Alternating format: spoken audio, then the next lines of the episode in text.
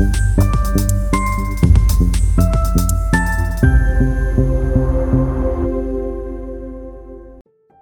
يصير معي في أغلب الحالات لما شخص يتعرف على توجيه الواقع ككلمة أو كمجال إنه يفكر شوية وبعدين يتساءل هل هذا أصلاً ممكن؟ مرحباً بكم في حلقة جديدة من بودكاست أبيريامز واجه واقعك. معكم عبير رحمة، مرشدة روحية ومدربة في مجال الطاقة الحيوية وتوجيه الواقع، متخصصة في قراءة سجلات الأكاشا والتنويم المغناطيسي التراجعي. واليوم سنتحدث عن حقك في أنك توجه واقعك نحو الخيارات التي تريدها حقاً. طول حياتنا يا جماعة نتعامل مع الواقع إنه شيء يحدث وإحنا علينا أنه نعيشه كما هو أو نتصرف على أساسه، لكن حدوثه نفسه أي تشكيل الواقع ما عندنا فيه أي دخل. وطبعا في كثير مفاهيم وكلمات وأمثلة قديمة كلنا نعرفها تؤكد هذه المعاني، مثل إنه المكتوب على الجبين، لازم تشوفوا العين، والقدر والنصيب وغيرها. ركز معي لأني سأتحدث عن هذه المفاهيم بعد شوية، وخلينا أولا نرى هذا النظام وكيف إنه من حقك الذي لم يخبرك عنه. في حلقة اليوم سأحدثكم عن نظام الواقع، أحد أهم مدارس توجيه الواقع، وسأحدثكم عن جزء من قصتي وكيف استطعت أن أغير واقعي الخاص وأنتقل من احتمال صعب إلى احتمالات أعلى وأروع.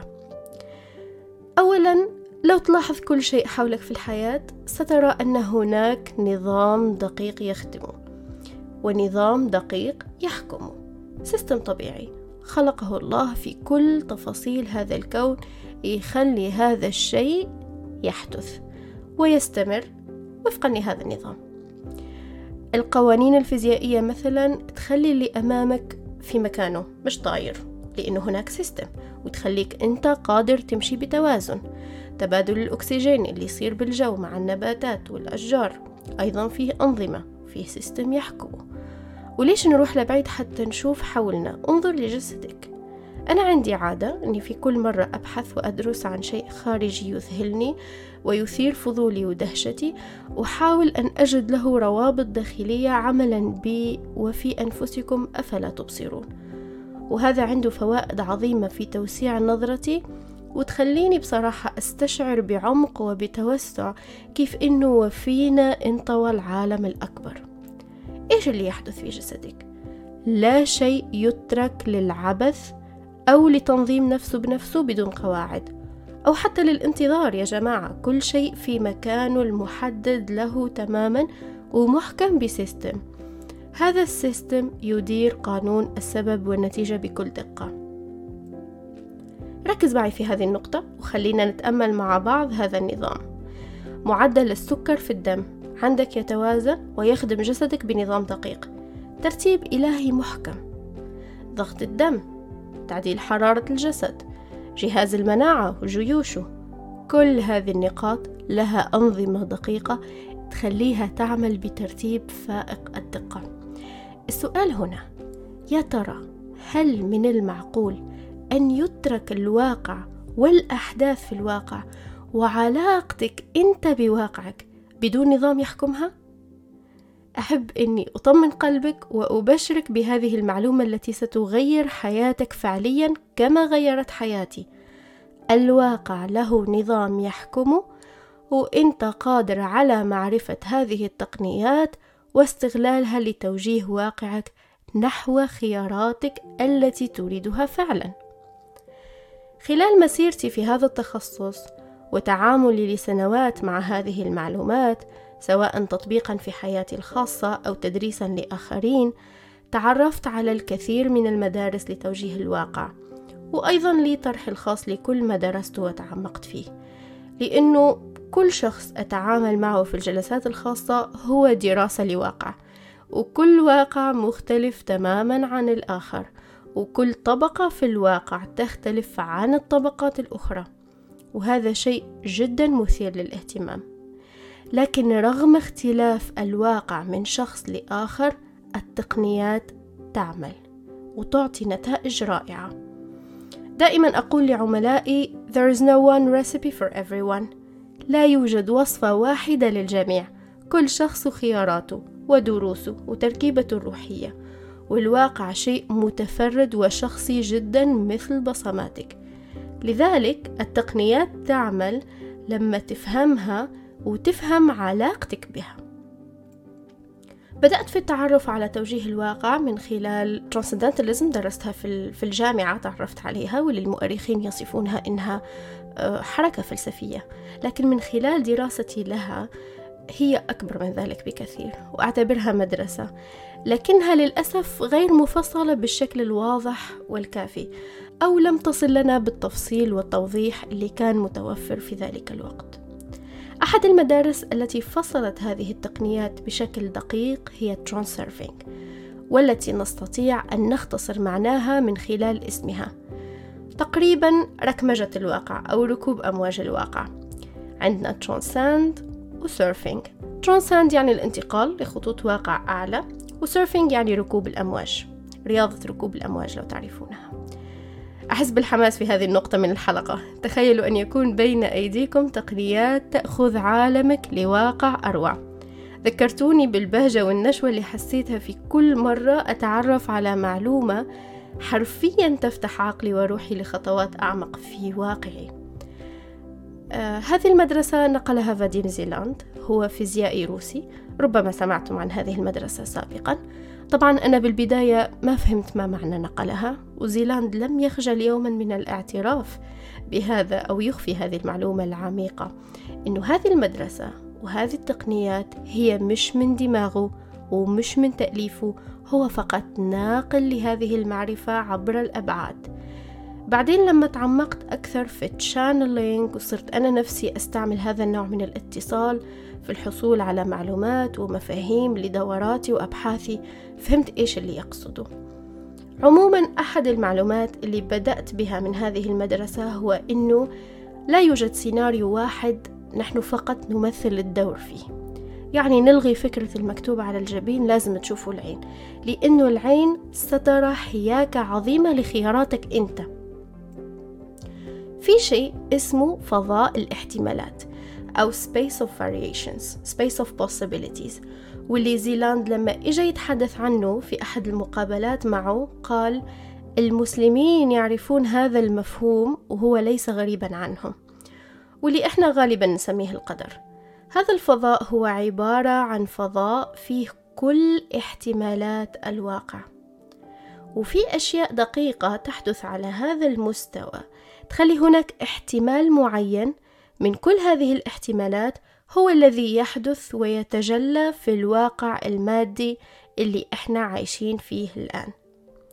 طبعا هذه المعلومة لوحدها فتحت العنان لروحي إنه إيش الاحتمالات الموجودة واللي ممكن أنتقل لها. وطبعا في الأثناء عملت على الكثير من الخطوات وتقنيات مدروسة حتى أستغل هذه المعلومة صح.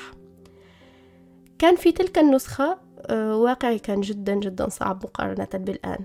كنت بنت مجتهدة جدا أعمل على أني أكون أفضل بالمتاح لي، لكن ما كنت أعرف أني ممكن أختار احتمالات أخرى. حتى أختصر عليكم القصة، أنا انتقلت من احتمال أني أكون بنت مهددة للطرد من جميع المعاهد ومهددة بإنهاء حياتها الدراسية واللي كانت أهم شيء بالنسبة لي، للباحثة الأولى في بلدي في مجال اللسانيات العصبية، ولأستاذة بالجامعة تدرس هذه المادة لأول مرة بالجامعة التونسية في أحد الجامعات العريقة بالدولة. وثم خلصت هالقصة وانتقلت لأكون رائدة أعمال وللتخصص اللي قدمته لكم في بداية الحلقة واللي كنت أتعمق فيه بالتوازي مع دراستي. حاليا حياتي وواقعي متناغمين بشكل رائع مع حقيقة روحي ورسالتي الروحية وخياراتي الحقيقية. الشكر لله انتقلت لطبقة أعلى بالواقع على مختلف المستويات، واستمتعت بالاكتشافات العظيمة عن نفسي وعن هذا السيستم. انتقلت لمستوى أعلى ماديا، وقدرت أني أضاعف دخلي لمئة ضعف مقارنة بأول عمل عملته، وفترة جيدة من التعامل مع عملي الخاص.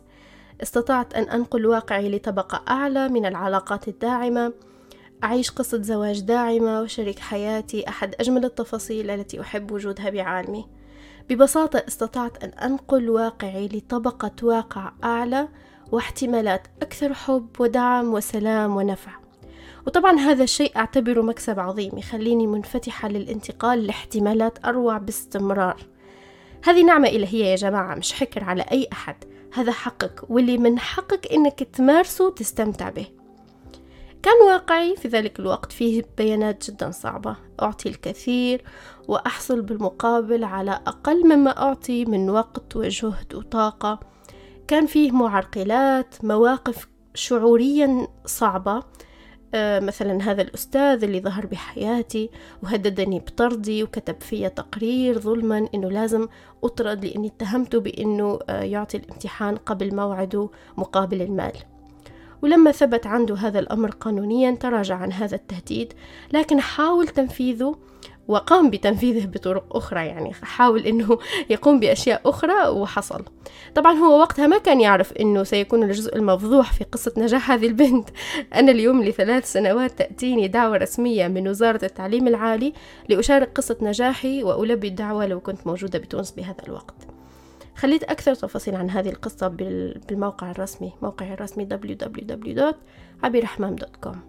لكن شوفوا يا جماعة، أنا مريت بالكثير من المحطات في حياتي.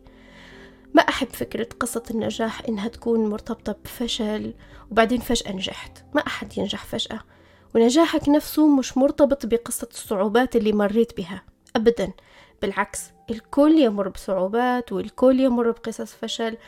لا تتنافسوا على قوة الفشل حتى تحس بالبطولة. البطولة الحقيقية والنجاح الحقيقي يكمن في مفتاح اليسر والمفتاح الصح اللي مسكته في رحلتك الخاصة. لذلك أنا قلتها مرة في أحد المؤتمرات اللي قدمت فيها مداخلة، كانت بالجزائر، واللي طلعت فيها هذه المعلومة بطاقة الموجودين هناك. كان هناك أكثر من ألف ومئتين شخص حاضر من مختلف أنحاء العالم، وأكررها من يومها لأني أؤمن بها جداً. وانت تسمع قصة نجاح لا تنبهر بالصعوبات، وركز على مفاتيح اليسر. وأحد مفاتيحي إني آمنت بحقي في توجيه واقعي واخترت الحياة اللي أريدها. الحياة خيارات. وبهذا أحب أني ألخص لك لقاءنا اليوم في هذه المرحلة. تستطيع توجيه واقعك، وهذه أحد النعم اللي الله وضعها في قوانينه وترتيبه المحكم للكون والتجربة الأرضية اللي احنا عايشينها. فكن ملتقط حاذق لهذه النعمة، وابدأ اليوم في طرح خيارات تدعم رحلتك بشكل أعلى. استمتعت بإني أشارككم هذه المعلومات لتكون لك انطلاقة رائعة في هذا العالم بطبقة تطوير جديدة لذاتك واستقبالات أكثر عمق وأكثر تفردا. أنوي لك رحلة تطوير آمنة، داعمة وممتعة.